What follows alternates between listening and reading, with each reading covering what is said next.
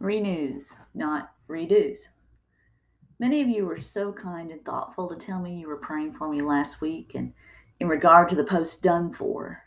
Each comment was a good gift to me. For each of you are a good gift to me. Thank you so much for your support. I'm exceedingly grateful for every friend here, whether we've even met or not. You're wonderful. In response to your kindness from last week, I think this post is both timely and appropriate. I wrote these thoughts earlier this year to encourage some friends. I hope it might do the same for you today. May you find fresh hope and strength for today from these truths and draw closer with these truths to our Jesus, the way, the truth, and the life. Psalm 8, verses 3 and 4. When I look at your heavens, the work of your fingers, the moon and the stars with which you have set in place, what is man that you are mindful of him, and the Son of Man that you care for him? God doesn't offer redos, He gives renews. God doesn't suggest mulligans, He provides once agains. God doesn't say oopsie daisy, He proclaims welcome home. God doesn't respond no problem, He declares you are mine. He exchanges mourning for dancing, ashes for beauty, and sin for righteousness.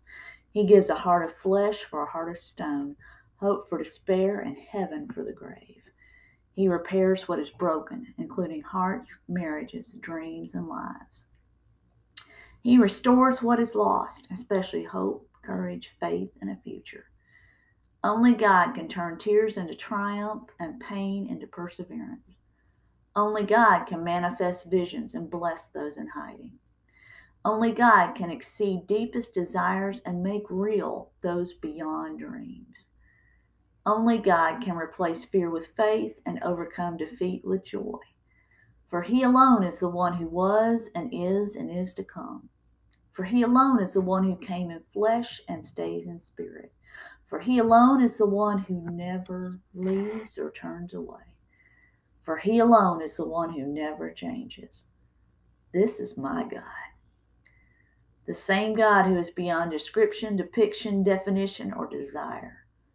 The same God who spoke the universe into being is my God, and He speaks to me today. The same God who rescued from armies and seas, fire and lion's den, wild animals and enemies, droughts and famines, and far more, is my God, and He holds me close in today. The same God who brought out captives, prisoners, and slaves is my God, and He makes a way for me today. The same God who overcome death, grave, and hell is my God, and He loves me for today and forever. He's not just my God, He's God for all of us. No matter what we've done or been or chosen, He has been, is, and will be our God. Our God doesn't change. He has been, is, and always will be strength, power, might, justice, hope, and love. Our God is here, and He's never leaving or turning away.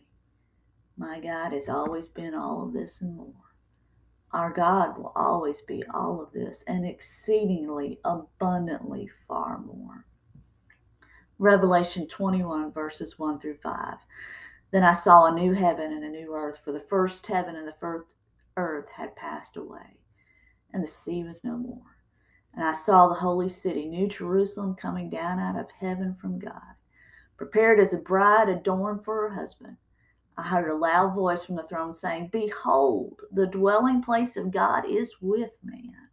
He will dwell with them, and they will be his people, and God himself will be with them as their God. He will wipe away every tear from their eyes, and death shall be no more. Neither shall there be mourning, nor crying, nor pain any more, for the former, former things have passed away. And he who was seated on the throne said, Behold, I am making all things new. Written by and copyrighted to Beth Madison, PhD 2022.